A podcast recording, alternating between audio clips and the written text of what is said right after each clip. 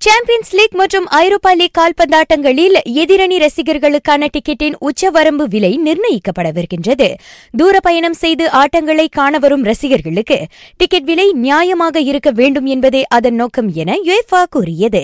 எனவே champions league ஆட்டங்களுக்கான ticket விலை அதிகபட்சம் எழுபது யூரோவுக்கும் ஐரோப்பா லீக் டிக்கெட்டுகள் அதிகபட்சம் நாற்பத்தைந்து யூரோவுக்கும் விற்கப்படும்.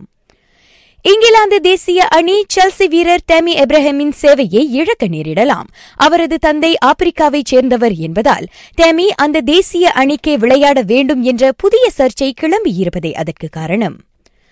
முட்டிக்காலில் அறுவை சிகிச்சை மேற்கொண்டுள்ள யுவேந்தஸ் கேப்டன் ஜியோர்ஜியோ செலினி அடுத்த ஆறு மாதங்களுக்கு ஓய்வில் வைக்கப்படலாம்.